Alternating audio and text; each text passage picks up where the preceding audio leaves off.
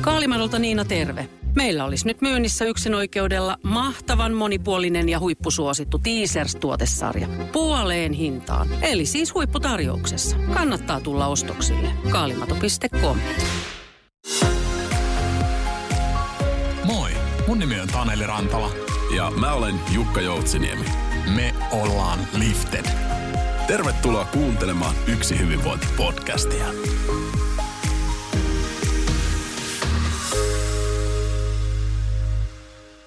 Mukava olla taas täällä podcast-studiossa ja tällä kertaa sitten molemmat isännät pitkästä aikaa paikalla podcastissa. Kyllä, näin on. Täällä ollaan. Hienoa, hienoa vaikka ei päästykään live-studioon yhdessä, niin silti aina mukavaa ottaa tällä tavalla niin kuin isäntien turinat.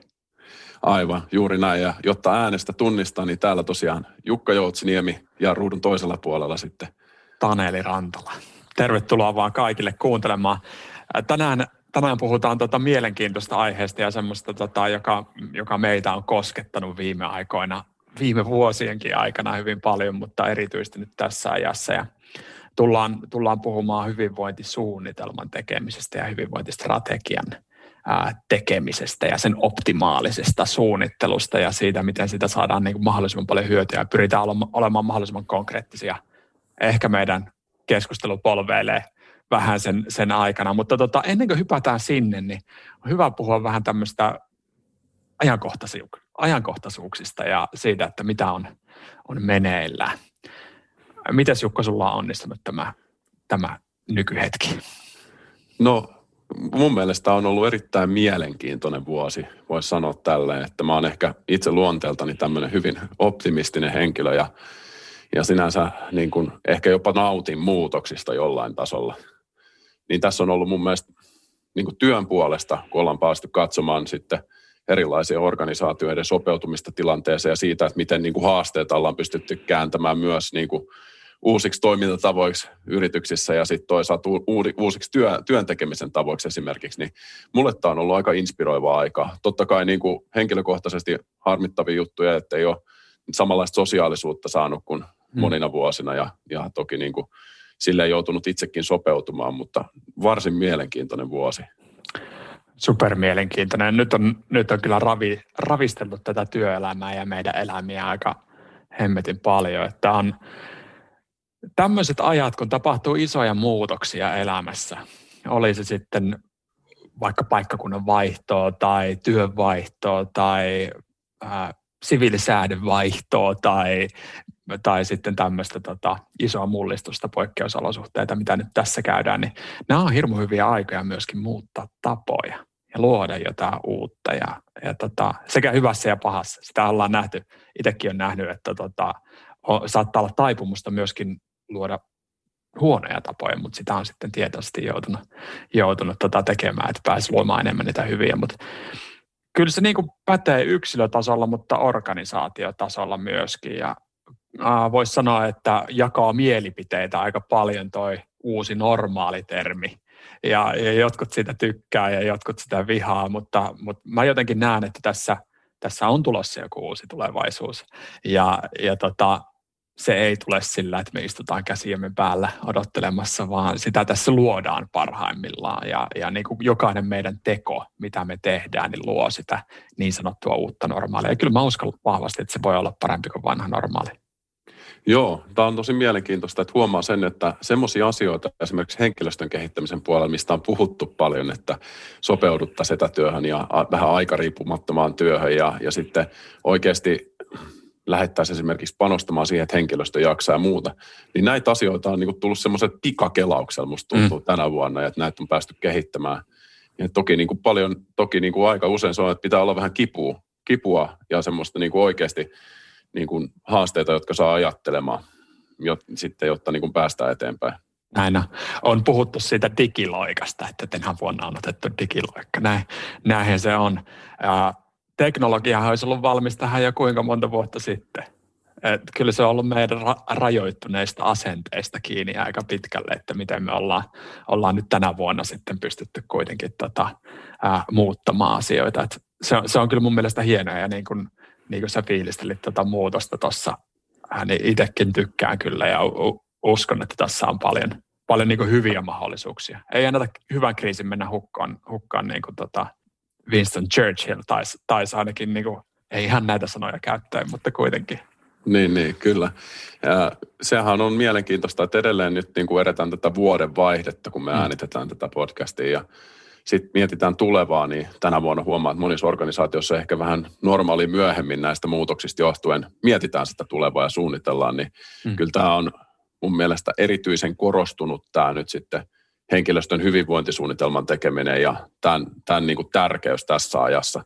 Et sen takia mun, mun mielestä erityisen hyvä, että päästään keskustelemaan tästä aiheesta. Niin jo.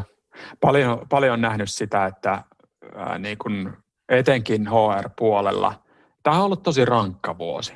Ja on, on niin kuin me tässä vähän fiilisteltiin ja hyviä juttuja, mutta on tämä ollut niin kuin rankka, rankka monella tapaa ja on joutunut tekemään isoja päätöksiä ja varmasti pitkiä päiviä ja viikkoja tehnyt harpäättäjät, yrityspäättäjät hommia. Et, et siitä hatunnosto, hatunnosto täytyy kyllä nostaa, mutta, mutta tota, samalla niin on huomannut myöskin sitä, että se – oma katse on siirtynyt sieltä horisontista ja tulevaisuudesta sinne alaspäin ja alaspäin ja aina sinne omiin kengänkärkiin asti suurin piirtein. Että et se suunnitelmallisuus on vähentynyt hirveästi. Ja se on näkynyt meilläkin, että me ollaan niin kuin, voisi sanoa, että lyhyemmällä varoitusajalla kuin koskaan ollaan järjestetty valmennuksia ja, ja hyvä, hyvä niin toisaalta, että niihin tarpeisiin on reagoitu nopeasti, mutta – nyt alkaa olla sellainen aika, eikö niin, että nyt voidaan katsoa jo pikkusen eteenpäin enemmän ja ehkä tiedetään, että tai uskalletaan tehdä jo suunnitelma, suunnitelmia enemmän. Kyllä, kyllä. Ja joo, aina kun haluaa katsoa eteenpäin, niin on hyvä katsoa pitkälle sinne peräpeiliin myös, että sinänsä hauskaa, että mitä, mitä kautta tämä meidän auto on tullut tähän ja mitä kautta ollaan päädytty tähän aiheeseen. Mm, ja, mm. Että niin kuin omasta näkökulmasta just se, että nyt kun me, me ollaan nyt melkein seitsemän vuotta tässä näin yrittäjinä kehitetty tätä työhyvinvointiasiaa, mm, mm. niin tämän seitsemänvuotisen taipaleen aikana niin koko ajan yritti löytämään niitä vaikuttavimpia keinoja kehittää ihmisten hyvinvointi työelämässä ja kehittää sitä ihmiset edellä sitä niin kuin liiketoimintaa myös yrityksissä, niin aina se on tullut kuitenkin tähän aiheeseen, että se ylätason kiinnostus näitä asioita kohtaan sekä se systemaattinen kehittäminen ja sen suunnitteleminen, niin ne on niitä asioita, missä on eniten kehitettävää ja mitkä kuitenkin määrää sitten sen, että onnistutaanko tekemään tuloksekkaasti ja ihmiset edellä hyvää liiketoimintaa, mm. Kyllä. jossa sitten, sitten pystytään ottamaan oikeasti tämmöinen niin kuin moderni, moderni, moderni organisaation niin kuin tapa, tapa kehittää ihmisiä ja, ja sitten omaa, omaa bisnestä. Just näin. Niin, et, et ollaan huomattu vaan, että niin kuin ne pienet ala, ala, alatason toimenpiteet ei, ei ole hirveän merkittäviä, jos ei ole se kokonaisuus kunnossa. Näin on, näin on. Nimenomaan tuo oli hyvä pointti, että jos se ei ole se kunnossa se niin kuin ylätason tekeminen ja suunnitelmallisuus siellä. Et, et tavallaan niin kuin jotenkin itse näkee, että meidän kannattaa mennä molemmista suunnista. Et pitää sitä ruohonjuuritason, sitä niin kuin yksilöt edellä hommaa olla paljon, mutta sitten pitää tulla tavallaan sieltä ylhäältä alaspäin myöskin. Et se, se on niin kuin super, super tärkeä asia ehdottomasti, mutta, mutta tota, jotenkin huomaa monissa organisaatioissa sen, että jos tulee esimerkiksi tämmöistä niin kuin systemaattisesti jotain niin kuin pahaa oloa tai uupumisia tai väsymyksiä tai ihmiset on kuormituksen alla tai ei nauti siitä työstään tai ei, ei näe sitä työtä merkityksellisenä, niin monesti se on siitä itse systeemistä sitten kiinni. Ja, ja siitä, siihen meidän pitäisi pystyä vaikuttamaan, että miten me systemaattisesti pystytään varmistamaan, että ihmiset ää, viihtyy siellä työssään ja saa hyviä tuloksia aikaiseksi ja, ja niin kuin kehittää omaa osaamistaan ja kasvaa ihmisenä ja työntekijänä. Ja, ja, ja siihen mun mielestä tämä suunnitelmallisuus on ihan täysin omia. Ehdottomasti ja tähän aiheeseen onkin todella mielenkiintoista nyt sukeltaa tänään, kun ollaan tässä päästy aika paljon näitä asioita sparraamaan viime vuosina ja etenkin jostain syystä sitten aina voi vetää, vetää analyysiä eri asioista, mutta tänä syksynä erityisesti on ollut meille semmoinen vauhdikas aika tämän henkilöstön hyvinvointisuunnitelmien ja strategioiden kehittämisen osalta. Nämä on ollut hirveän mielenkiintoisia tehdä, tehdä näitä on ollut tosiaan tässä paljon ja tavallaan siitä, että on tehnyt niitä paljon, niin sitten niistä saa myöskin aina ideaa toisiinsa hirveästi ja, ja pystyy vertailemaan ja hirveästi organisaatiolla eri tasoja ja näkemyksiä näihin, näihin juttuihin, niin se, se voi olla aina hyödyllistä ottaa vähän ulkopuolista katsomaan myöskin näitä, näitä juttuja. Ja on, tämä on ollut omasta näkökulmasta ainakin tosi, tosi palkitsevaa tavallaan ää, ulkoisena konsulttina jeesata erilaisia organisaatioita ja sitten nähdä, nähdä sitä, kun se homma ja ajattelu kehittyy eteenpäin. Että se on ollut hienoa. Ja sen huomaa just, että tämä on niin eri tasoilla eri organisaatioissa, tämä systemaattinen suunnittelu. Ja sitten toisaalta se, että miten johto ottaa tämän henkilöstön kehittämisen ja sitten erityisesti vaikka sen osana tämän henkilöstön hyvinvoinnin kehittämisen tosissaan ja mitä se ymmärretään, niin tässä on tosi paljon opittavaa eri organisaatioilla. Että huomaa, että aika usein siellä niin kuin päättäjillä onkin kiinnostus kuulla, että miten, miten tehdään niin kuin toisissa yrityksissä, minkälaisia parhaita käytäntöjä siellä on löydetty.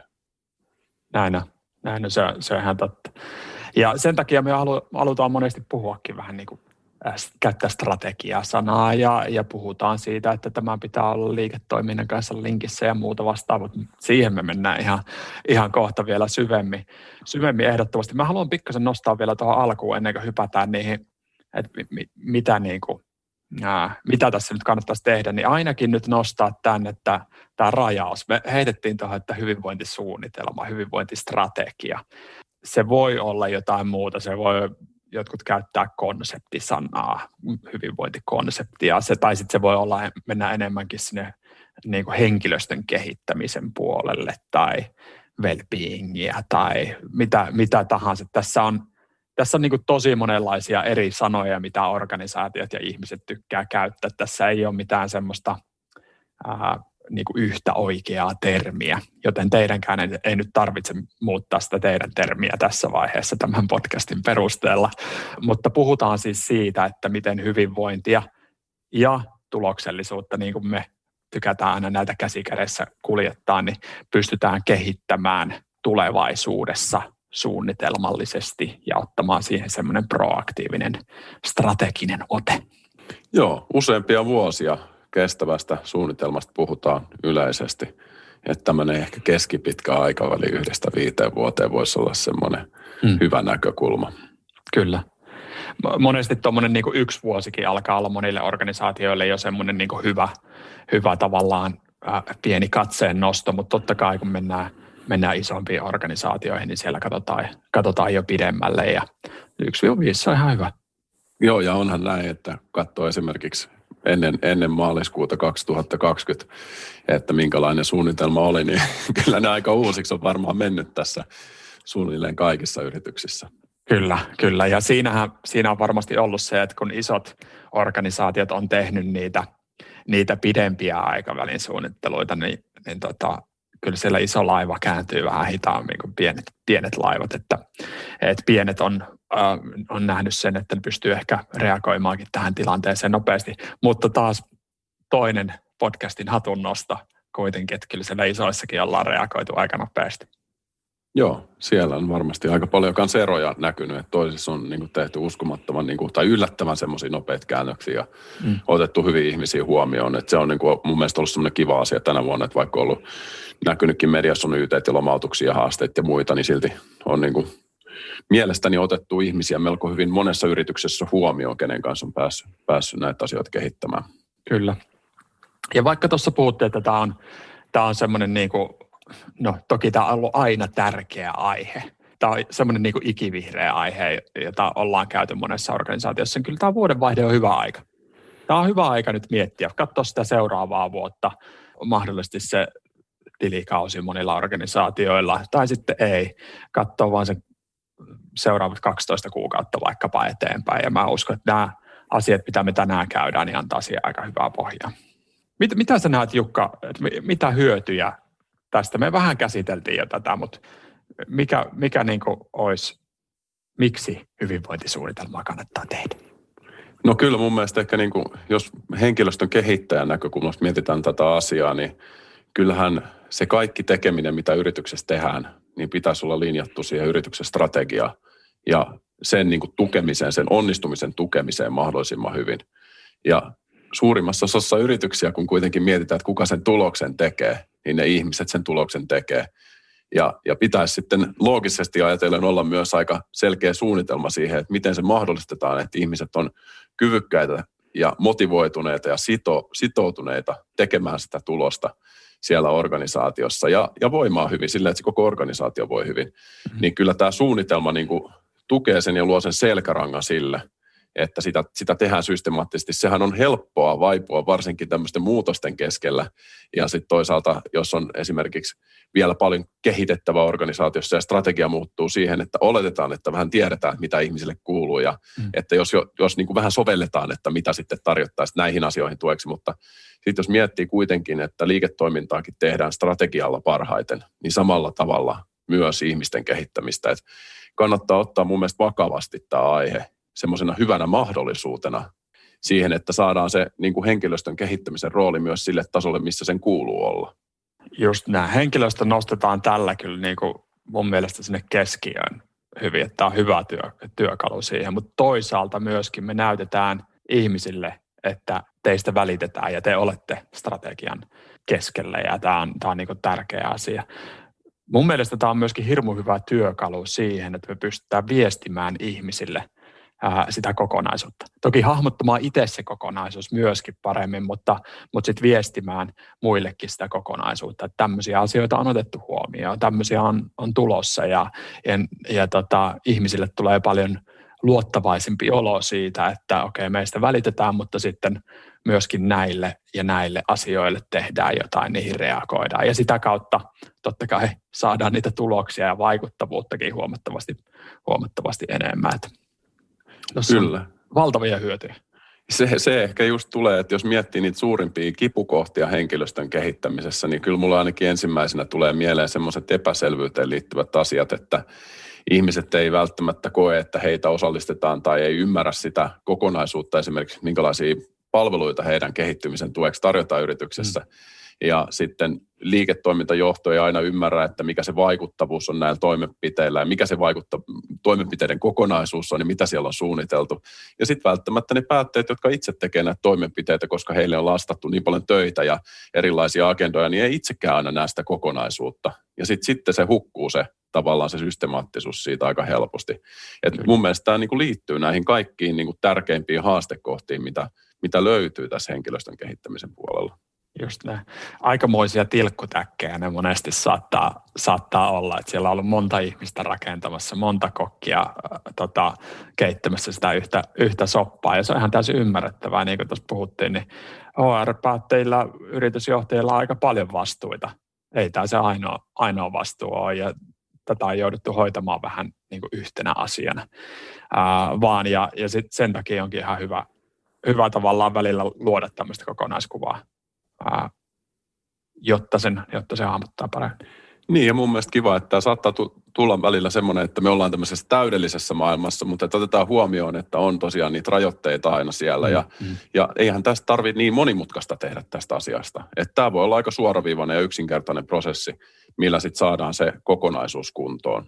Näin se on, näin se on. Mennään, Eik... mennään tota kovalla roilla, voisiko sanoa näin, että niinku pieniä tärkeitä investointeja sisään ja otetaan sitä kovat, kovat tota, tulokset irti. Kyllä, lähdetään, lähdetään rakentamaan nyt tästä tätä meidän, meidän suunnitelmaa eteenpäin. Kyllä, lähdetään. Tota, Semmoisia asioita äh, halutaan nyt nostaa, että mitä, mitä tulisi ottaa huomioon tämmöisen hyvinvointisuunnitelman tai strategian luomisessa. Ja meillä on tässä tämmöistä kymmenisen kohtaa. Nämä menee jollain tavalla kronologisessa järjestyksessä, ei täysin. Emme tule heittelemään täältä numeroita, koska luulen, että meidän keskustelu polveilee kuitenkin jonkun verran ja, ja kohdat sekoittuu toisiksi. Kyllä, kyllä. Hei, saaks, saaks hypätä jo ensimmäiseen? Tämä on ihan mun semmoisia lempiaiheita, tämä, tämä niin tavoitteiden asettaminen ja mittarit yleisesti. Tein itse asiassa aikoinani äh, pro-graduni mittareista myös. Toki aihe oli pikkasen erilainen, mutta mittaamisessa ja tavoitteiden asettamisessa on paljon semmoista yleistä analogiaa. Anna, anna mennä, mä tiedän, kuinka innoissaan sä oot tästä asiasta, niin hyppää vaan kehää. Mutta kun lähdetään miettimään sitä mittareiden asettamista, niin huomaa, että niin kuin ehkä itsellä jos tutkin yleisesti yrityksen niin kuin toiminnan seuraamista ja tavoitteiden asettamista ja mittaamista, niin tuntuu, että tämä henkilöstön kehittäminen on yksi niistä osa-alueista, missä on ollut eniten haasteita tämän osalta. Että ei ole välttämättä selkeitä mittareita ja, ja ei ole ehkä semmoisia mittareita niin paljon, mitä toivoisi, että on, että ne ohjaa niitä toimintaa ja kertoo toimenpiteiden vaikuttavuudesta. Et ensinnäkin, kun lähdetään liikkeelle siinä mittaamisessa, niin hyvä on se, että ei oteta ähkyä niistä mm, mittareista. Mm, mm. Et pyritään tunnistamaan ne muutamat tärkeimmät mittarit, mitkä oikeasti tosiaan myös vaikuttaa siihen toimintaan ja kertoo siitä, mitä ollaan tehty, miten ollaan onnistuttu siinä. Ja, ja se on ehkä niin kuin mun mielestä hyvä lähtökohta tähän mittaamis- ja tavoitteiden asettamiskeskusteluun, koska se on helppo, helppo, niin kuin, helppo sudenkuoppa niin sanotusti, että on liikaa mittareita. Meillä on sisäisestikin ollut joskus se, se oma, mm-hmm. oma, oma tota noin, niin liikaa mittareita tilanne. Kyllä, näistäkin voi innostua, innostua liikaakin. Ehdottomasti noin. Hyvä semmoinen niin kuin määrä, jota on helppo seurata, jo, jotka eivät työllistä äärimmäisen paljon. Ää, se kuitenkin ne toimenpiteet on se kaikista tärkein asia ää, ja se mittaa, mittaaminen sitten tukee, tukee sitä. Mutta sitä mä haluan vielä korostaa, että, että kannattaa käyttää sitä yrityksen strategiaa apuna tässä. Mitkä ne yrityksen, koko yrityksen tavoitteet on? mitkä ne, mitkä ne niin strategiset suunnat on. Ja lähteä sieltä jalkauttamaan sitten näitä henkilöstön kehittämisen ja hyvinvoinnin tavoitteita myöskin. Että nehän pitäisi olla linkissä ihan täysin strategian kanssa, sen liiketoiminnan kanssa. Ja se, siinä mun mielestä on nyt tosi iso sudenkuoppa just siinä, että et HR monesti ei puhu samaa kieltä kuin se talousjohtaja tai johtoryhmä. Ja, ja siinä me totta kai vähän kannustetaan ja jeestaankin, että, että tavallaan pystyttäisiin puhumaan liiketoiminta lähtöisesti ottamaan semmoisia mittareita käyttöön, jotka on liiketoimintalähtöisiä ja, ja niin kuin semmoisia, että sitten, sitten näille toimenpiteille myöskin nähdään arvoa ää, kaikilla yrityksen tasoilla. Ja ainahan niitä kysytään sitten, mitä nämä tämmöiset mittarit on, jotka on niitä liiketoimintalähtöisiä. Ja yksi, kun pitää mainita, niin mainitsen just tämän työelämän laadun mittaamisen ja henkilöstötuottavuuden analyysin, mitä me ollaan tuon Kestin Markon kanssa tehty yhdessä. Nyt etenkin tänä vuonna todella paljon, että siinähän on ideana se, että suurinta osa henkilöstökyselyistä analysoimaan systemaattisesti liian yksinkertaisesti ja sitä kautta ei tunnisteta sitä oikeaa kehityspotentiaalia, myöskään välttämättä niitä työkykyriskejä oikein. Että kehitetään tätä tiedolla johtamista näiden mittareiden suhteen. Meillähän on oma podcast-jakso myös siitä ja se kannattaa sitten, jos siihen haluaa niin perehtyä, niin katsoa erikseen. En muista nyt numeroa, mutta löytyy tuolta meidän blogista ainakin tosi helposti. Mutta et, et yleisesti tämä työelämän laadun mittaaminen ja tiedolla johtamisen tason nosto tässä on saanut johtoryhmissä tosi hyvää palautetta siitä, että ymmärretään, että kuinka suuri käyttökate, kehityspotentiaali meidän yrityksessä on näissä henkilöstöasioissa. Ja siellä pystytään sitten sen analyysin pohjalta tutkimaan tarkemmin myös sitä, että mitä siellä mitataan. Mutta mm. että työelämän laatu niin siis tosiaan tarkastelee sitä perustuen tuloslaskelmaan ja sitten pystytään analysoimaan he, hyvin monia eri henkilöstökyselyitä ja sieltä tunnistamaan niitä oikeita kysymyksiä, minkä pohjalta sitten ää, pystytään se analyysi tekemään sillä Markon tutkimuksessa, yli 10 vuoden tutkimuksessa kehitetyllä tota noin, työelämänlaadun kaavalla. Mutta se, se on ollut semmoinen, mikä on vaan tänä vuonna etenkin huomannut, että johtoryhmissä avaa niitä silmiä, kun ymmärretään paremmin sitten tätä ää, henkilöstön kehittämisen vaikutusta siihen liiketoimintaan myös ja nähdään niitä lukuja. Että kyllä ne luvut aina, aina sitten kuitenkin kiinnostaa näitä bisnesorientoituneita johtoryhmän jäseniä. Kyllä, kyllä. Joita kaikkihan siellä totta kai on, on kyllä. Kyllä. Toi on, toi on niin kuin mun mielestä hyvä, että tuotte vaikuttavuuden esille ja ton, ton tota, mitä, mitä Marko Kestin kanssa ollaan ja kompetenssin kanssa ollaan käyty, käyty eteenpäin. Tota vaikuttavuuttahan voi tavallaan niin kuin portaina miettiä myöskin, että sitä on tutkittu paljon muun muassa toi Kirkpatrick, äh, tunnettu, tunnettu nimi, ja, ja sitä on niin kuin vedetty erilaisiin äh, tasoihin tai portaisiin. Ja, ja monesti kun me tehdään tämmöisiä niin kuin hyvinvointitoimenpiteitä, niin me keskitytään sinne niin kuin reaktioon.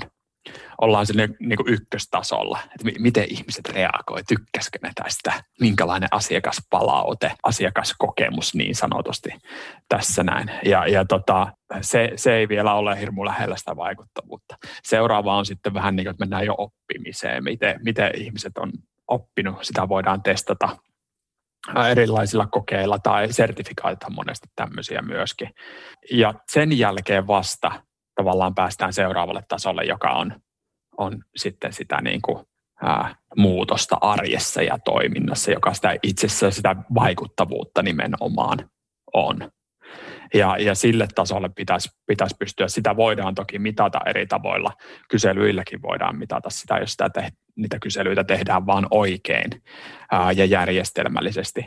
Mutta sillä vaikuttavuudella on aika vähän korrelaatiota kuitenkin noihin niin kuin oppimiseen ja reaktioon noihin ensimmäisiin steppeihin. Ja sitten tästä vaikuttavuudesta totta kai päästään sitten korkeammalla, merkittävämmällä korrelaatiolla ää, niihin liiketoimintahyötyihin ja roihin. Et ne, on, ne alkaa olla jo sitten suorassa, suorassa linkissä tutkimusten mukaan. Tuo on niin kuin mielenkiintoinen ää, tapa pistää niitä vähän eri portaisiin ja, ja toi on nimenomaan, että pakotetaan itseämme vähän sinne niin kuin vaikuttavuuspuolelle enemmän sieltä reaktiosta ja oppimisesta. Tämä on mun mielestä hirveän hyvä konkreettinen esimerkki, koska jos miettii vaikka sitä teidän organisaation ensi vuoden suunnitelmaa, niin toki nämä kaikki tasot on semmoisia hyödyllisiä, mutta olisi, olisi niin kuin hyvä, joissain organisaatioissa, kun tehdään kehittämistoimenpiteitä, ei välttämättä hirveän perusteellisesti edes kysytä, kysytä palautetta ja kehitetä sen pohjalta, että sekin on niin kuin ensimmäisenä tasona, mutta se, että sitten päästäisiin myös siihen, että esimerkiksi kun tehdään toimenpide, niin kysytään puoli vuotta jälkeenpäin, tutkitaan sitä, miten se on pysynyt siellä toiminnassa, minkälaisia mm-hmm. toimenpiteitä siellä on tehty, onko toimintatavat muuttunut siinä yhteise, yhteisessä tekemisessä, jolloin se sitten korreloi sen vaikuttavuuden kanssa melko merkittävästi. Että hirveän konkreettinen, konkreettinen ajatus kuitenkin tähän tota noin, mittaamiseen. Kyllä. Ja jos ottaa semmoisia snapshotteja vaan, vaan siitä niin kuin työyhteisöstä, niin se ei välttämättä ole aina hirmu, hirmu hyödyllistä, vaan ne tavallaan pitäisi siihen muutoksen, siihen trendiin saada pieni, pieni niin kuin ote. Ja siinä, siinä on yleensä paljon semmoista tota, hyvää, hyvää se ajatusta. On, se on myös mielenkiintoista näin vuodenvaihteessa, että jos sitä kyselyä tekee sitten vaan kerran vuodessa esimerkiksi, niin kappas kas kummaa. Kerran kahdessa vuodessa. Niin, tai kerran kahdessa vuodessa. Ja joissa yrityksissä jopa ei ole tehty neljä vuoteen, mitä on mm. kuullut, mikä on sillä mm. vähän hämmästyttävä henkilöstökysely. Mutta jos sä ajoitat sen kyselyn sitten tuohon tota noin, niin vuodenvaihteen tai kesäloman jälkeen, niin kyllä ne tulokset on sitten huomattavasti parempia. Ja siihen trendiin ehkä sitten päästään aidosti kiinni sitten oikeasti kuukausitasolla tai jopa niin kuin tiheämmällä syklillä. Mm. Mutta vähintään semmoinen kvartaalitasoinen niin olisi mielestäni hyvä käytäntö, jotta saataisiin jonkunlaista trendiä. Annoitko nyt tässä jonkun semmoisen ilmaisen jipon, jipo, että mihin kohtaan vuodessa kannattaa ajoittaa henkilöstökysely, jotta saa parhaat tulokset? Joo, joo kyllä, kyllä, mutta sitten toisaalta, jos rupeaa miettimään niitä kehitystoimenpiteitä, niin kyllä mä uskon, että ihmiset antaa vähän parempia ajatuksia siihen, että mitä tukee he toivoisivat ja minkälaista kehittymistä haluaisi tehdä tänä vuonna, kun ei, ei kysytä siinä joulu, joulutyötehtävien ruuhkassa, missä ei välttämättä niitä vastauksia katuu ihan hirveästi, mm. vaan sitten silloin niin kuin vuoden alussa. Kyllä, kyllä. No oikeastaan kun puhutaan tuosta niin kuin niin kuin kyselyjen tuottamisesta. Nyt, nyt vähän mennään tota kyselyissä syvälle, hypätään kyllä muihinkin aiheisiin, älkää peljätkä. Tota, niin mun mielestä on hyvä tuoda myöskin esille pikkasen sitä, sitä että nimenomaan yhdistetään sitä tietoa, joka meillä on, on olemassa. Et ei, ei lähdetä niin kuin, oteta yksi kysely, sitten katsoa, että mitä, mitä siitä tuli ja unohtaa se sinne taas sinne tota PowerPointti kansioihin ää, ja, ja tota, ei palata siihen koskaan, vaan lähteä katsomaan vähän kokonaisuuksina sitä, että mitä, mitä nämä tiedot tarkoittavat yhdessä, millä tavalla nämä linkittyy toisiinsa, onko näillä jonkinlaista korrelaatiota, ää, lähteä muodostamaan sitä niin kuin kokonaisuutta, minkälainen trendi täällä näkyy oikeasti, ja, ja sen antaa sitten niin kuin, ää, sitä pystyy käyttämään sitten oikeasti jo tiedolla johtamiseen ja, ja siihen, että pystytään, pystytään menemään eteenpäin. Ja totta kai jossain vaiheessa ehkä päästään siihen, että päästään niin kuin, ää, mahdollisesti automatisoimaankin jotain toimenpiteitä sitä kautta, että mm. saadaan jotain tietoa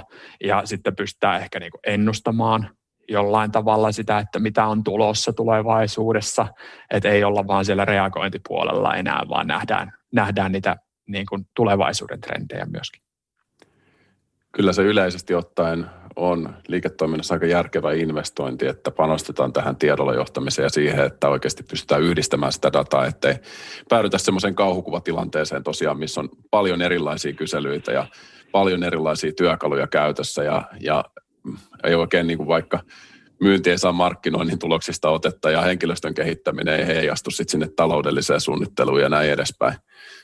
Mutta nämä on totta kai isoja kysymyksiä, mutta sinänsä tämän hyvinvointipuolenkin sisällä usein näkee sellaisia tilanteita, että siellä on paljon erilaisia kyselyitä ja erilaisia toimenpiteitä ja muita, että ei senkään niin kuin tämän funktion sisällä välttämättä havainnollisteta niin hyvin. Kyllä. Ja tie, tieto loppujen lopuksi sillä ei tee yhtään mitään, ellei sitä lähde oikein hyödyntämään. Et, et si, siinähän se kaikki, kaikki oikeasti on. Et mi, meillä on hirveästi tietoa. Yrityksellä on ihan valtava määrä tietoa tällä hetkellä, mutta mut sitä ei ää, yhdistetä tarpeeksi. Sieltä ei haeta riittävästi niitä niin kuin oikeita, oikeita tunnuslukuja. Mutta joo, tota, siitä me päästään, päästään seuraavaan, johon ehkä vähän, vähän niin kuin siellä käytiinkin jo sen puolella, mutta hirmu tärkeähän se, että me sidotaan myös muu johto tähän suunnitelmaan ja meidän tekemiseen. Siis mun mielestä se lähtee hyvin paljon sillä, että nämä, nämä mittarit ja tavoitteet ja muut, mistä jo puhuttiin, niin on, on oikeasti siinä niin kuin liiketoiminnan ää, ytimessä. Ja sitä kautta, sitä kautta niin kuin, ää, herätetään sitä kiinnostusta jo mutta myöskin meidän pitää pystyä omalla, tai mun mielestä niin kuin isolla agendalla pitäisi olla se, että me saataisiin se henkilöstön kehittäminen sinne, sinne niin kuin yrityksen strategian keskiöön. Joo, ja se on just näin, että nämä, nämä niin kuin mittarit ja se, että kaikki ymmärtää ne asiat myös, mikä jos mittareita on tosi paljon, niin sehän käy helposti silleen, että joudutaan aina kertaamaan, että mitä nämä mittarit olisi, että nämä henkilöstön mittarit olisivat mahdollisimman selkeitä. Ja, ja tosiaan siinä liiketoimintayhteydessä, niin silloin se on mahdollisuus, että se pääsee sinne keskiöön. Ja, ja sitten totta kai mielenkiintoista on se, kun seuraa näitä toimenpiteiden täytäntöön panemista, jos menee asteen alaspäin sit siitä johdosta, niin totta kai se, että miten sitten nähdään, että vaikka niin kuin linja esimiehillä, jos on tämmöinen useampi portainen organisaatio, niin onko heidän scorecardeissa mitään tämmöiseen, tämmöiseen asiaan liittyvää. Et mm. Usein huomaa, että silloin kun siellä on jotain, niin ne asiat alkaa kiinnostamaan ja se alkaa olemaan sitten niin kuin relevanttia ottaa niihin kantaa ja ottaa vaikka siihen oman johtamisen kehittämiseen kantaa. Mm. Kyllä, just näin. Sitten tavallaan kun on, on hommannut sen johdon siihen mukaan ja, ja tota, tuntuu sillä tavalla, että se motivaatio on kaikilla kohdallaan ja, ja niin kuin ollaan valmiita viemään tätä eteenpäin ja meillä on ne ää, tavoitteet ja mittarit asetettu, niin sittenhän meidän pitää tietää, että mitä hemmettiä tässä nyt oikeastaan pitäisikään tehdä. Mitkä ne, mitkä ne tarpeet oikeastaan ihmisillä on. Mentiin tuonne kyselyjen puolelle vähän. Kyselyt on hirmu hyvä työkalu, yksittäinen työkalu siihen. Ää, ei, ei tulisi olla millään tavalla ainoa. Kannattaa hyödyntää muita myöskin niin kuin paljon syvällisempiä tutkimuksen muotoja ja esimerkiksi haastatteluja ja erilaisia workshoppeja pystyy hyödyntämään siinä, mutta tavallaan, että pääsisi sinne ihmisten pulssille oikeasti laajasti, että minkälaisia ne tarpeet on yksilötasolla, mi- miten ne eroaa yksilöittäin, miten ne eroaa tiimeittäin, yksiköittäin, ihmisryhmittäin, lähtee ymmärtämään sitä, sitä tarpeiden kirjoa? Ja täytyy sanoa, erilaisia organisaatioita tota, or, erilaisille organisaatioille tavallaan käyneenä tämän prosessin, niin siellä ihmisten tarpeet vaihtelee ihan älyttömästi. Ää, tosi heterogeenistä jengiä löytyy organisaatioista, mutta sitten toisaalta monesti ihmisiä pystyy pistämään jollain tavalla boksiinkin ja ryhmiin, ihmisryhmiin, jota sitten heidän, heidän tavallaan sen ihmisryhmän ymmärtämällä pystyy, pystyy myöskin palvelemaan heitä paremmin. Toi on ensisijaisen tärkeää, että ymmärretään oikeasti niitä. Ei lähdetä tekemään mitään arvauksia ää, niistä tarpeista. Ja, ja tota, ää, ehdottomasti sanon tähän vielä myöskin, että tämä ei ole ainoastaan sellaista niin tutkimusta, että no niin, nyt tuossa on henkilöstökyselyt, tässä pari workshoppia, tässä, tässä nämä haastattelut ja näin, vaan se on hyvin paljon myöskin sitä kulttuurista kiinni minkälainen kulttuuri me rakennetaan siihen organisaatioon. Uskaltaako ihmiset kertoa, että missä on kehitettävää ja, ja niin kuin antaa ideoita. Ja, ja niin kuin miettiä, että hei, tätä me voitaisiin viedä eteenpäin ja tällä tavalla. Että semmoinen niin joka päiväinen semmoinen asioiden esiin tuominen ja uskaltaminen keskustella niistä asioista, niin on huomattavasti tärkeämpää kuin yksikään kysely. Kyllä, ja se olisi hienoa, jos siihenkin saadaan oikeasti hyödynnettyä sitä HR-järjestelmää ja systemaattisuutta. Että esimerkiksi kun esimiehille tulee niitä havaintoja, niin heillä on paikka, minkä kautta välittää niitä tietoja eteenpäin, ettei se jää vaan mutuiluksi semmoiseksi satunnaiseksi tiedoiksi sieltä ja täältä. Mm. Et, et ehdottomasti mun mielestä just toi psykologinen turvallisuus, mihin viittasit, niin se helposti jää semmoiseksi sanahelinäksi ja ylätason puheeksi, mm. mutta siihenkin pitää tehdä niitä systemaattisia toimenpiteitä, että saadaan sitä. Se on asia, mitä pitää käydä läpi, missä pitää olla tietynlainen prosessi, että siihen panostetaan ja muistutetaan ja kun tulee uusia esimiehiä esimerkiksi, niin otetaan heidät mukaan siihen, niin mm, mm. tosi Kyllä. tärkeänä osa, osana tätä, tätä, että saadaan oikeasti osallistettua ihmisiä myös tähän kehittämiseen. Just näin. Ja, ja niin kuin totta kai noissa ne keskusteluissa ja, ja kun ihmiset antaa niitä mielipiteitä ja sanoo omia tarpeitaan, niin on hyvä, hyvä muistaa, että siellä helposti sitten se, ää, se, jolla on kovin ääni, niin hänen mielipide saattaa, saattaa niin kuin ylikorostua siinä. Ää, totta kai se on hyvä, että ne, ne tulee kuuluviin ja ne on varmasti tärkeitä asioita, mutta sitten, että näillä kyselyillä esimerkiksi me pystytään pistämään asioita perspektiiviin pikkasen enemmän ja näkemään se, että mi- mitenkä isosta, laajasta asiasta nyt oikeastaan puhutaan ja vertailemaan niitä asioita sitten toisiinsa pikkasen ehkä niin kuin objektiivisemmin se on varsin klassinen esimerkki, että niin kuin henkilöstön kehittämisessä on toki aika usein sellaisia ihmisiä, jotka on hyviä ihmisten ihmisiä, ja yksi taito siellä on just tämä ihmisten kuunteleminen ja tunteet ja tällaiset. Mm. Että sitten jos on yksittäisiä ihmisiä, mun mielestä hyvä, minkä mainitsit, että jotka on tosi äänekkäitä ja vaikka niin kuin negatiivisia, negatiivisesti sävytteisiä siinä kehittämishaluisessa palautteessaan, mm. niin helposti sitten se saattaa korostua liikaa. Mm-hmm.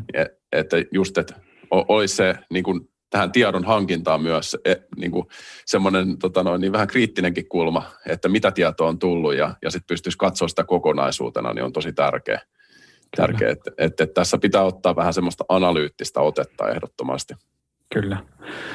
Ja, ja niin kuin tällä, kun me lähdetään oikeasti avoimesti keräämään tätä tietoa. Ja viestitäänkin, että hei, me nyt tehdään tämmöistä juttua, me rakennetaan tätä hyvinvointisuunnitelmaa tai, tai muuta, kerrotaan ihmisille, että tämä on tärkeä juttu, ää, kerro mielipiteesi, kerro, kerro mitä, miel, mitä niin ajatuksia sulla on tästä, niin me osallistetaan sitä henkilöstöä, sille tulee hyvä, hyvä fiilis siitä. Mun mielestä tärkeä kaikissa kyselyissä on myöskin se, että ei sitten piilotella myöskään niitä tuloksia, vaan näytetään ne tulokset myöskin ihmisille ja sieltä sitten herää paljon ajatuksia ja, ja yleisesti ne on hyviä, hyviä ajatuksia, avoimuuden tunnetta ja semmoista, että tällä kyselyllä oli joku väli, ehkä mä vastaan ensi kerrallakin, Ää, et tota, se, se niin kuin mun mielestä hirmu tärkeä asia, joka unohdetaan hirmu monessa organisaatiossa. Et, et näitä kyselyiden tuloksia kannattaa myöskin julkaista sen jälkeen, eikä pelkästään niin kuin jollekin pienelle esi- esimiesryhmälle tai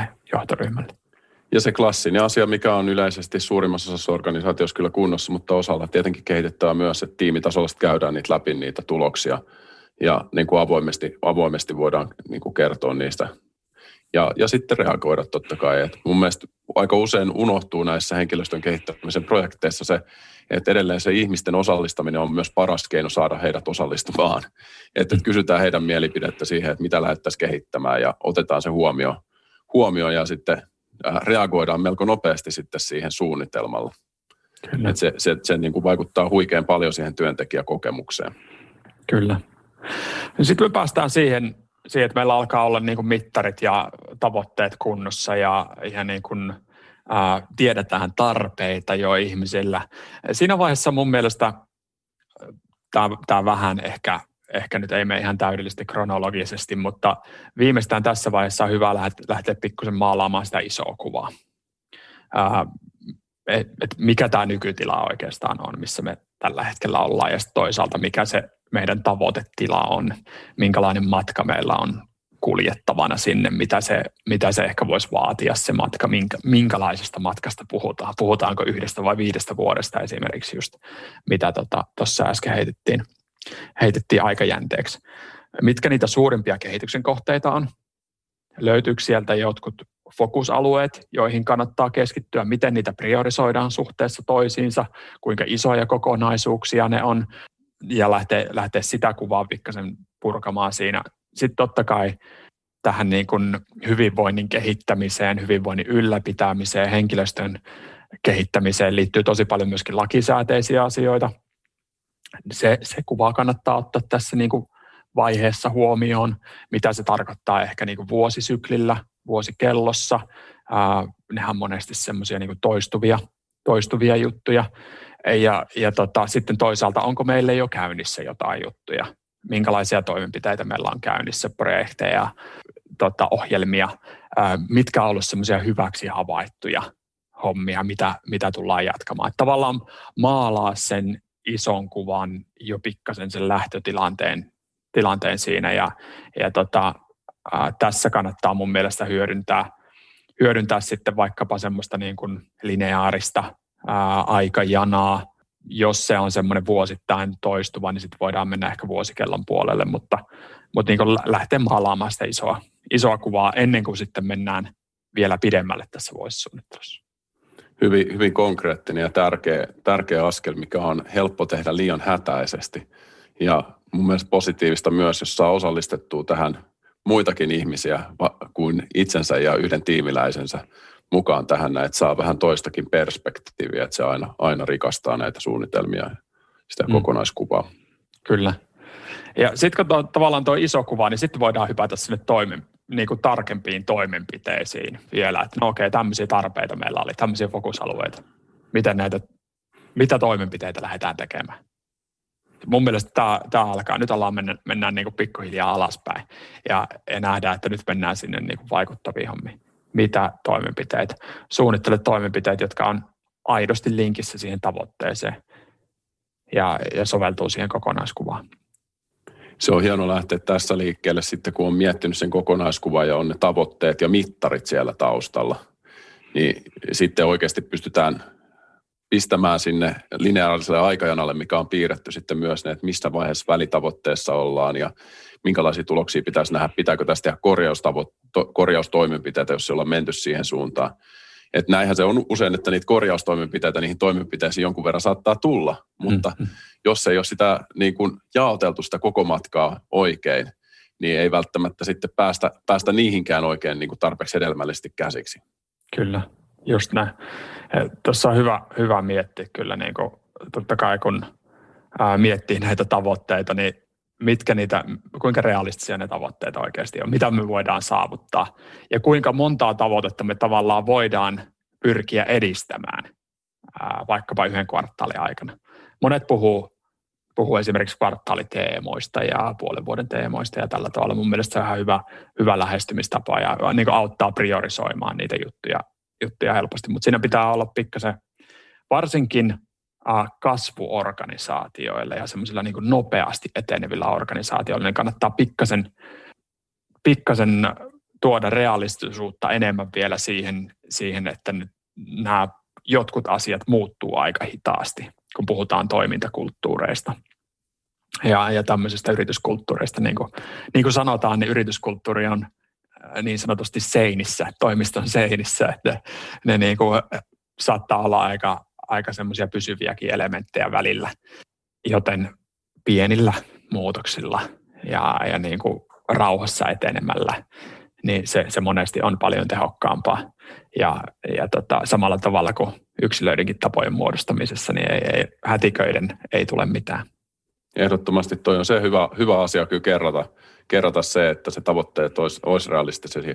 Ja yksi semmoinen asia, mikä mulle tulee usein, usein vastaan, kun varmaan noin kaksi ja puolesta ihmistä tapaan vuosittain ja mm. keskustelen vähän näistä asioista, niin on se kuitenkin, mistä mainittiin aikaisemmin, tämä osallistaminen myös tässä toimenpiteiden suunnittelussa. Mm. Että mitä eri tasoja tukea saadaan sinne. Että jos vaikka tänä vuonna teemana on se, että panostetaan johtamisen ja esihenkilöiden niin kuin valmennuksia erityisen paljon, niin miten siellä saadaan sitten osallistettua ja saadaan luotua sitä tukea siellä.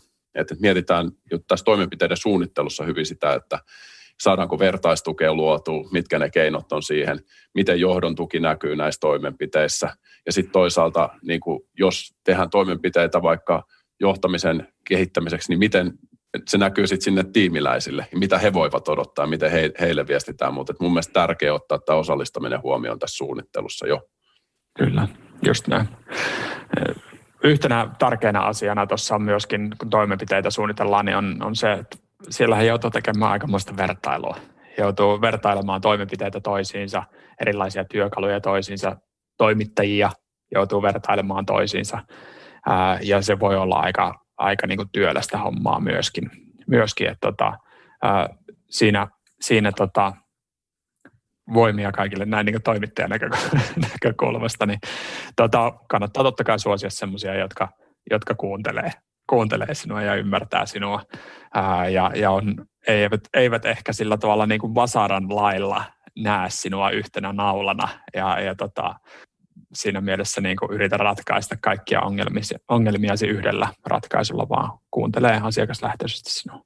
Mutta tässä tullaan myös niihin omiin resursseihin. Et musta tuntuu, että se on aika usein semmoinen huolestuttava asia, että kun on puhunut siitä, että miten henkilöstön kehittämisestä vastuussa olevat ihmiset esimerkiksi tänä vuonna jaksanut, niin kyllä me ollaan aika moni oltu niin kuin tiukoilla mm, mm.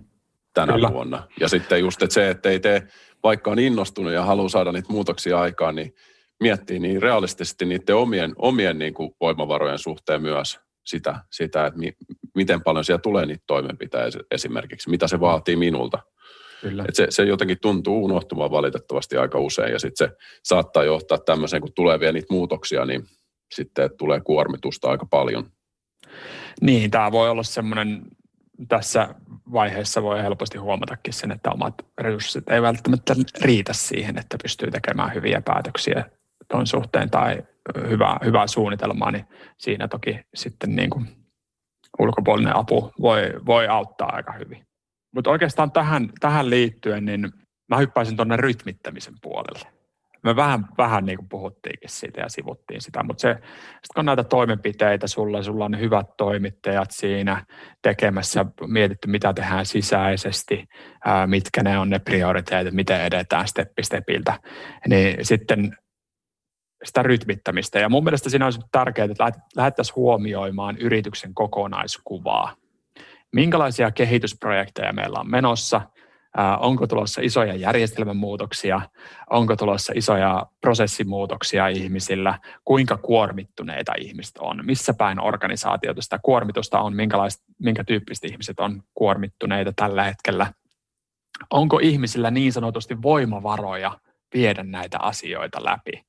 Koska monesti, jos ne voimavarat on minimissään ihmisillä, niin on hirmu vaikea esimerkiksi semmoista, niin kuin, ää, semmoista niin osaamisen kehittämistä viedä eteenpäin. Vaan sitten pitäisi lähteä siihen, että no miten me nostetaan näitä voimavaroja ensin, jotta sitten ihmiset pystyy, pystyy niin oppimaan jotain ja kehittämään sitä osaamista seuraavaksi. Tämmöistä on niin hirmu tärkeitä, tärkeitä asioita lähteä katsomaan ja, ja monesti kuuleekin sieltä työntekijätasolta, että vitsikö näitä, niin kuin, nämä tulee ihan niin kuin päällekkäin nämä projektit. Ja tässä ei niin kuin mietitty ollenkaan sitä, että, että m- miten me jaksetaan. Ja, ja nyt on tuolla niin kuin toi ihan mielenkiintoinen ohjelma menossa, mutta ei mulla ole mitään mahdollisuutta osallistua siihen, kun mulla on näin paljon hommia. Joo, kyllä toi niin kuin yksilöiden kuormituksen tukeminen ja sen niin kuin hahmottaminen myös on tosi tärkeä. Ja, ja huomaa, huomaa sen usein, että, että sitten ei ole välttämättä mietitty sitä etukäteen. Ja mun mielestä on hyvä miettiä myös sitä, että jos, jos on saanut nämä, niin kuin, tämän tiedon keräämisen hyvin onnistumaan siellä organisaatiossa, niin silloin varmasti on niin kuin paremmin tietoa, että kenelle henkilöille voidaan tietynlaista tukea, tukea tarjota, esimerkiksi jos puhutaan vaikka esimiestyön kehittämisestä, niin siellä on, siellä on sitten kuitenkin erilaisia tar- tarpeita, erilaisia kuormitustilanteita, mitkä olisi sitten tosi hyvä ottaa huomioon tässä vaiheessa. Mm. Kyllä. Ehdottomasti, ehdottomasti. Tuossa viittasin jo vähän tuohon tota, aikaisemmin, että se voisi olla semmoinen lineaarinen. Tämä niin rytmityksessä voi auttaa myöskin semmoinen niin kello, kello, vuosikello tasoinen juttu. Mutta yleensä se vaatii, vaatii sitä, että, että sitä piirtää auki ja käy ehkä muidenkin henkilöiden kanssa, ehkä sen johdon kanssa, että on, onko meillä nyt samanlainen kuva tästä vuodesta tai seuraavasta kahdesta vuodesta, että mitä tässä nyt on tapahtumassa ja, ja sitä kautta niin kuin pystyy luomaan sen paremmin. Toki siihen on, mitään ei ole hyvä pistää niin kuin ki- kirjoittaa kiveen sillä tavalla liian jäykäksi, vaan tuossa suunnitelmassa tulee olla, väljyyttä. Siellä on varmasti semmoisia uusia tarpeita, niin kuin korona on meille tota, osoittanut, että sieltä saattaa tulla jonkinlaisia kierrepalloja, niin pitää olla vapautta reagoida uusiin juttuihin ja sitä väljyyttä reagoida uusiin juttuihin sekä niin kuin ajallisesti, mutta myöskin rahallisesti. Ja, ja tota, sitä kautta niin kuin varmistetaan, että me, me ei tavallaan niin kuin juututa suunnitelmiin, jotka eivät ole ajankohtaisia välttämättä. Ehdottoman tärkeä. Tärkeä asia kyllä tuo väljyys, mistä puhuttiinkin jo vähän sen oman kuormituksen osalta myös, että sitäkin mm. kuitenkin pystyy, pystyy niin kuin realistisesti suunnittelemaan. Tämä on mun mielestä tärkeä pointti, minkä oikeastaan mietittiin, että nostaisi, nostaisi tässä seurauksesta aloitteellisuus.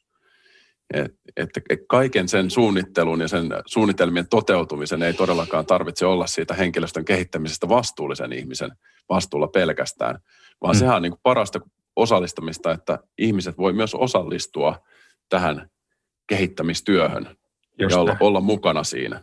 Just näin. Ja vaikka sä olisit kerännyt kaikki maailman tiedot ja sä niin kuin, olisit tehnyt tuon pohjatiedon älyttömän hyvin ja rakentanut uskomattoman suunnitelman, niin todella, todennäköisesti se suunnitelma ei kuitenkaan täytä kaikkia tarpeita ja kaikkia nyansseja. Ja sen takia onkin ihmisille hyvä jättää mahdollisuus sitten tämmöiseen aloitteelliseen toimintaan ää, ja antaa ihmisille mahdollisuus ehdottaa asioita, ää, jota pystytään toteuttaa, ää, näyttää, että ihmiset pystyy aloittamaan niitä itse, ottamaan vastuuta. Et se, se ei ole niin kuin tavallaan, että no niin, täältä tulee tämä meidän loistava suunnitelma ja tämä ratkaisee sinun kaiken hyvinvointisi. Nyt voit lopettaa oman ajattelun täysin ja, ja tota, ulkoistaa hyvinvoinnin tälle suunnitelmalle. Tavallaan, että se olisi enem, enemmänkin menisi siihen, että, että tota, sä pystyt, se on vapaaehtoista, sä pystyt, pystyt viemään näitä asioita eteenpäin. Jos sulla, on, jos sulla on jotain asioita, joita sä haluat ehdottaa, ottaa porukkaa kasaan, niin siihen on, on mahdollisuus. Ja siihen niin kuin selkeät prosessit ja, ja niin kuin ohjeistukset, miten se tapahtuu.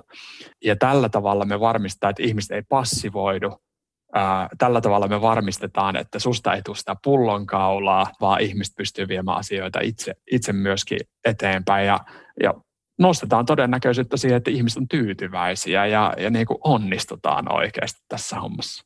Monissa organisaatioissa, isommissa organisaatioissa tekin näkee, että on semmoisia jonkunnäköisiä työhyvinvointiryhmiä, mm. joissa on sitten tota, niitä on eri tasoisia ja eri tasoisia hyötyjä on huomannut tosi paljon niistä työhyvinvointiryhmistä, mutta joissa organisaatioissa, kun se on oikein koostettu silleen, että on esimerkiksi, kun on erityyppisiä toimenkuvia, tiimejä ja yksiköitä, niin olisi vähän erityyppisiä ihmisiä siellä, jotka sitten voi ottaa kantaa ja kommentoida ja tukea tätä suunnittelua, niin sekin on yksi tämmöinen mun mielestä hyvä mahdollisuus tässä tota noin, niin aloitteellisuudessa ja osallistamisessa näiden suunnitelmien ää, kehittämiseen.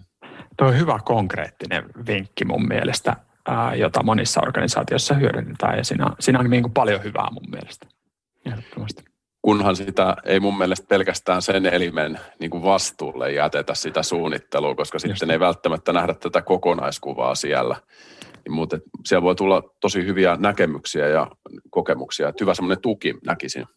Kyllä, ja ehdottomasti tavallaan, jos miettii sitä kokonaisuutta, niin olisi se niin kuin NS-ylätason suunnitelmallisuus ja toimenpiteet organisaatiotasolla, ja, ja sitten on tavallaan sitä, sitä niin kuin tiimikohtaisuutta tai, tai yksikkökohtaisuutta, jota he pystyvät osana tavallaan viemään eteenpäin.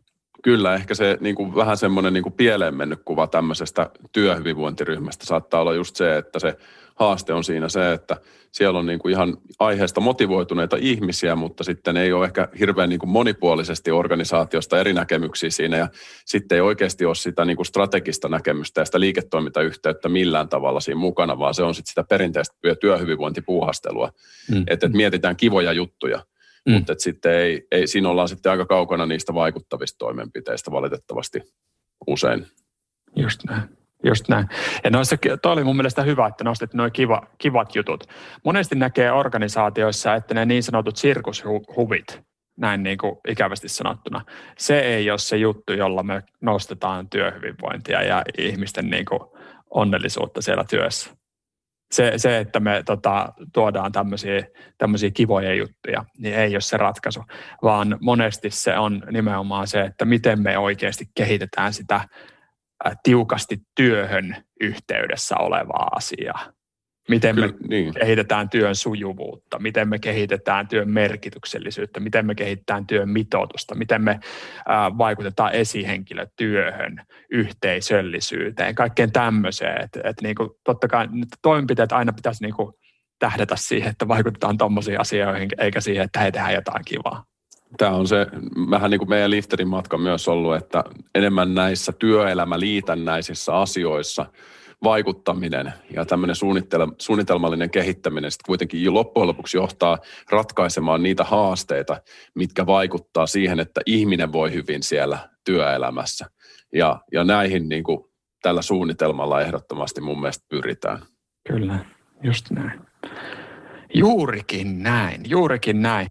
Sitten me päästään oikeastaan semmoisen niin mun mielestä niin kuin vuoren huipulle aika lailla – ää, lähdetään menemään siihen, että meillä on, me ollaan rakennettu sitä hyvää suunnitelmaa, jossa on otettu huomioon kaikkia hienoja juttuja, niin kuin sitä aloitteellisuutta ja väljyyttä ja, ja niitä ihmisten tarpeita ja muuta. Ja sitten me päästään viestimään ja jalkauttamaan sitä asiaa.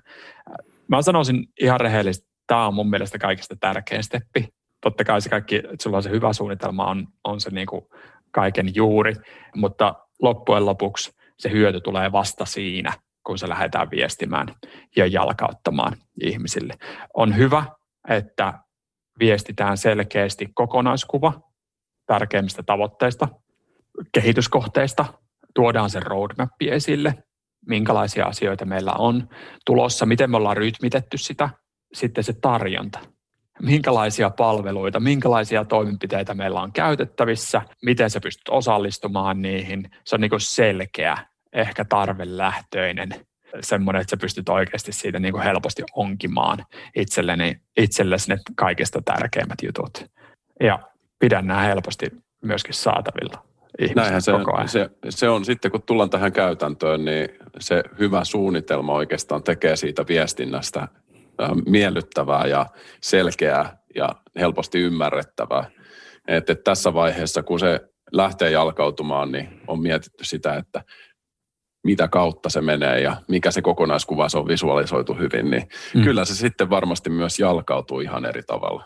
Just näin, just näin. Se on paljon helpompi ymmärtää, kun sulle on tavallaan piirretty se kokonaiskuva, että hei, tässä nyt on nämä jutut, mitä me tehdään ja mitä tapahtuu. Monesti se ihmisillä tulee vähän semmoinen fiilis, että nyt taas jostain joku uusi, uusi tämmöinen niin hyvinvointijuttu tullut ja miten tämä nyt linkittyy mihinkään ja miten tämä linkittyy siihen edelliseen toimenpiteeseen. Mitä sille edelliselle toimenpiteelle oikeastaan tapahtui? Ja sitten mä kuulin sitä yhdestä toimenpiteestä, joka on kuulemma hyvää, mutta mistähän siitä saisi lisää tietoa? Tavallaan, että se on, ne on semmoisia niin irrallisia juttuja, jotka ei mm. pyörii siellä ilmassa, mutta sitten niin, sitä niin koko se, kuvaa ei hahmota ja siinä vaiheessa voi varmasti olla aika, aika niin kuin saletissa se, että ei ymmärrä sitä, että miten tämä liittyy meidän yrityksen strategiaan ja meidän tavo- yrityksen tavoitteiden toteutumiseen. Et, et tässä, tässä kun nyt niin kuin alkuvuodesta esimerkiksi ottaa aikaa tähän hyvän suunnitelman tekemiseen ja rakentaa se ja lähtee viestimään sen, niin se voi olla käänteen tekevää mm. monella tavalla myös sen niin kuin tavoitteen saavuttamiseen, koko yrityksen tavoitteen saavuttamisen osalta. Kyllä. Tämä on todella merkittävä asia. Et se, se aina tässä niinku kiteytyy, kun se tunne, kun on saanut sen viestintäsuunnitelman käytyy sen organisaation kanssa läpi ja se on henkilöstöllekin viestitty ja sieltä tulee sitä palautetta, että nyt on selkeä, selkeä kokonaisuus ja ymmärretään ja ollaan sitoutuneita, niin on se aika hieno tunne siinä vaiheessa. Kyllä, kyllä. Se, se on niinku, siihen tunteeseen on hyvä, hyvä pyrkiä ja oikeasti se on hieno tunne myöskin kaikille organisaation ihmisille, koska siinä, siinä nähdään – tai se, siinä näkyy, koska se, se tuodaan just työyhteisöltä työyhteisölle. Se on hyvä mun mielestä muistaa. Se pitäisi tehdä aina työyhteisöltä työyhteisölle. Se, siinä näkyy se, että sua on kuunneltu. Sulle näytetään ne, mitä sä oot vastannut ja mitä, miten se on niin kuin viety eteenpäin. Nyt tässä on näitä niin kuin tuloksia, joita me pystytään sulle taas antamaan takaisin, kun sä vastasit näin. Et, et tavallaan siinä on se hieno niin kuin ympyrä sulkeutuu siinä, siinä ja sitten ihmisillä on paljon korkeampi motivaatio myöskin lähteä käyttämään niitä palveluita. kun ne on tavallaan niin kuin tuo, luotu, nä, näytetty selkeästi, että mistä tämä johtuu ja mitä ne oikeasti on. Se on, se on super, super tärkeä asia. Ehkä tähän viestintään liittyy vielä mun mielestä se, että saa sen mahdollisimman selkeästi sen fiiliksen, että työyhteisöltä työyhteisölle, niin että se toteutuu, niin siinä kun sitä viestitään, niin johto on läsnä ja tulee se psykologinen niin kuin hyväksyntä ja tuki johdolta, että kyllä, että tämä on tärkeä asia ja tämä on niin kuin hyvä, että meillä on tämä suunnitelma ja tätä lähdetään toteuttamaan ja hyödytään yhdessä kaikki tästä. Niin se, se on se, mikä antaa sen sinätin sille, että nyt on niin kuin mahdollisuus oikeasti saavuttaa hienoja juttuja. Just näin. Ja se toimitusjohtaja sanoo, että mä muuten lähden tekemään itse tota hommaa, että toi kuulostaa mulle mun tarpeisiin hyvältä. Tiedätkö, niin kuin esimerkillä lähtee, lähtee tekemään. Koska näissä viestintäjutuissa tota, tommoset niin mi, pienet sanat, niillä on äärimmäisen mer- paljon merkitystä. On kuullut semmoisista, semmoisista tapauksista, jossa niin kuin joku tiedätkö, niin henkilöstöpäällikkö on tehnyt hirveän hyvän duunin ja tehnyt se hyvän suunnitelman ja, ja sitten tota, ää, se talouspäällikkö on seuraavana vuorossa esittelemässä ja sitten se sanoo, että hei, sitten voidaan mennä näihin tärkeisiin ja strategisiin juttuihin nyt kun tämä HR on hoidettu pois alta. Et niin kuin yhdellä kommentilla ehkä vedetään, vedetään niin kuin matto alta. Ja sen takia on hyvä, että meillä on jo heti alussa otettu se koko porukka mukaan siihen, koko johto. Ja me ymmärretään yhdessä, että miksi tämä on tärkeää ja, ja niin kuin a, otetaan sitä koko johtoa viestimään, viestimään sitä, sitä asiaa eteenpäin. Ja se on joskus semmoinen, ymmärrätte, semmoinen, semmoinen asia, mitä joutuu vähän rakentamaan, mutta että se, se, että sitä pystyy rakentamaan, että saadaan koko johto sen taakse, niin on, on varmasti sitten siinä vaiheessa niitä tärkeimpiä asioita, mitä, mitä voi ylipäätänsä tehdä Kyllä. henkilöstön kehittämiseen eteen. Kyllä. Se on hyvä myöskin muistaa, että nyt kun, nyt kun puhuttiin tästä niin kuin viestimisestä ja julkaisusta niin sanotusti, niin, äh, niin tota, ihmiset on aika huonoja muistamaan asioita loppujen lopuksi, me kaikki, niin muistat, että se on jossain saat, helposti saatavilla se sun, sun tarjouma ja se, se niin kuin suunnitelma, että ihmiset pystyy menemään sinne katsomaan sitä. Ää, jos se on siellä PowerPoint-tekissä jossain kansiossa, niin aika harvoin ihmiset kaivavat sen sieltä. Sen takia meidän on hyvä tuoda se esille, onko se sitten intrassa selkeässä paikassa vai, vai missä. Ja, ja sitten lähtee oikeasti muistuttamaan ihmisiä, jos siellä on niitä kuukausipalavereita, viikkopalavereita, antaa, antaa niin kuin palloa tästä sinne esihenkilöille myöskin, että mitä asioita he milloinkin vievät eteenpäin, lähtee oikeasti aikatauluttamaan asioita ihmisille kalentereihin, koska jos miettii nyt suoraan työntekijän näkökulmasta, niin heillä kalenterina ei ole se sun ää, hieno, hieno tota, se roadmap tai se vuosikello, he eivät tavallaan niin kuin johda omaa ajatteluaan sen kautta, vaan yleensä katsoo sitä kalenteria. Ja jos se, jos se on sillä kalenterissa näkyvillä, niin sittenhän se alkaa jo pikkasen istumaan sinne, sinne tota päivittäiseen tekemiseen. Tämmöiset yksinkertaiset asiat on hirveän tärkeitä siinä. siinä. Ja kyllä tämä niin muistuttaminen on tärkeä. Ja niiden tapahtumienkin yhteydessä, toimenpiteiden yhteydessä on hyvä sitten aina tuoda henkilöstölle ennen tai jälkeen sitä se niin kuin kokonaisuus huomioon. Ja, ja sitten just ehkä yksi kanava, mikä on huomannut, niin vaikka, vaikka jos on hyvä toimiva intra, niin siellä on tosi hyvä. Tai, tai mm. joku uh, Microsoftin tai muun organisaation niin kuin kommunikaatiokanava, Slack-tyyppinen tyyppinen homma, jammeri. Kyllä. Sekin on kyllä hyvä. Monesti ikävästi niin kuin hyvätkin toimenpiteet jää jalkoihin sillä, että ihmiset ei jotenkin niin kuin innostunut sen käyttöön tai he eivät lähteneet lähteneet niin osallistumaan. Ja, ja se monesti, niin kuin puhutaan ostamisessakin, sun pitää nähdä brändi seitsemän kertaa, tai pitää olla touchpointti siihen brändiin seitsemän kertaa, niin vähän samaa ajattelua voi miettiä tässä, että, että niillä työntekijöillä pitää olla se seitsemän touchpointtia siihen hommaan, että sitten lähtee kokeilemaan ja viemään sitä eteenpäin. Että se, jos se ensimmäinen sähköpostiviesti ei kolahtanut, niin ei kannata tota vielä hätääntyä. Mulla alkaa olla aika hyvä fiilis nyt tästä meidän hyvinvointisuunnitelmasta. Mm. Missä vaiheessa sun mielestä mennään? Tässä olisi nyt niin kuin tavallaan mielenkiintoista kuulla feedbackia sitten seuraavaksi melkein jo sieltä ruudun toiselta puolelta teiltä kuulijoilta. Kyllä, kyllä. Tämä aika, aika lailla niin kuin kymmenisen kohtaa suurin piirtein me käytiin, käytiin tässä semmoisia niin kuin, voisi sanoa tärkeimpiä juttuja, mitä me nyt ollaan havaittu ja haluttiin nyt tässä, tässä nostaa. Ehkä me tehdään tälle jatko-osa tälle, tälle setille. Vielä tässä on niin paljon eri näke, näkemyksiä, mutta ehdottomasti, jos sulla on mitään kommentteja ja kysymyksiä tähän liittyen, niin olisi kyllä hauska, hauska kuulla niitä. Ja tietenkin ymmärretään se, että käytiin asiaa aika ylätasolla läpi. Toivottavasti sait semmoisia jotain konkreettisia ajatuksia myös. Ja näihinhän on aina mielenkiintoista niin kuin keskusteluissa sitten sukeltaa osa-alueisiin, että missä sitten se oman hyvinvointisuunnitelman haaste löytyy erityisesti ja mi- mistä haluaisi puhua, puhua tarkemmin. Niin meille voi toki laittaa ihan niin kuin tuolla LinkedInissä esimerkiksi viestiä tai sitten Jukka at lifted.fi tai Taneli at lifted.fi mm-hmm. niin mielellään jatketaan kyllä keskustelua näistä aiheista. Erittäin mielellämme. Tämä, tämä olisi hyvin suotavaa. Ja tota, ää, jos susta tuntuu, että joku ihminen sun organisaatiossa tai tuttava piirissä hyötyisi tämän podcastin kuuntelemisesta, ää, niin ehdottomasti jaa tämä hänelle, pistä hänelle viestiä ja tota, se, olisi, se olisi hienoa, hienoa välittää tätä asiaa eteenpäin, koska nämä on mun mielestä aika tärkeitä nyt si, siltä näkökulmalta, että me saadaan luotua parempaa ja parempaa yrityskulttuuria Suomeen ja, ja tuotua ihmisiä keskiöön ja sitä kautta parantamaan ihmisten hyvinvointia ja, ja tuloksellisuutta myöskin organisaatioissa. Että tämä on mun mielestä hyvä trendi, jota kannattaa tukea. Ehdottomasti tämä yleisestikin mun mielestä tämä niin kuin koko Suomen laajuinen ajatus siitä, että saadaan niin kuin vertaistukea näiden asioiden kehittämisessä, henkilöstön kehittämisestä kiinnostuneiden ihmisten välillä oli rooli sitten mikä hyvänsä, niin, niin on tosi arvokasta, jos pystytään jakamaan ja, ja vaihtamaan ajatuksia. Et esimerkiksi tuolla LinkedInissä on ollut tosi hyviä keskusteluita. Jos et ole siellä verkostossa vielä, niin, niin verkostoidutaan ehdottomasti. Kyllä. Ja pistä hei Apple-podcastissa arvostelua meille myöskin. Ja ota tilaukseen tämä siellä omassa podcast-appissa. Meillä on nimittäin aika hyviä ei mitään aika hyviä, vaan todella hyviä jaksoja tulossa.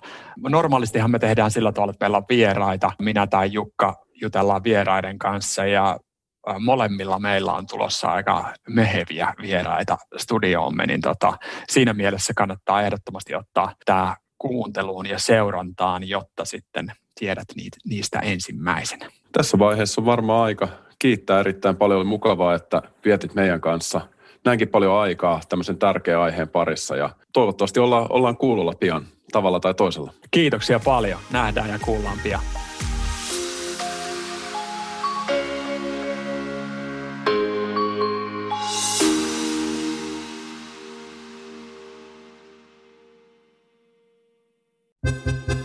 Parempi yrittäjäpuolisko Niina tässä hei. En tullut teitä kiusaamaan, vaan kertomaan, että meidän suuren suosion saanut Teasers-tuotesarja on nyt huipputarjouksessa. Eli puoleen hintaan. Yksin oikeudella Kaalimadolta.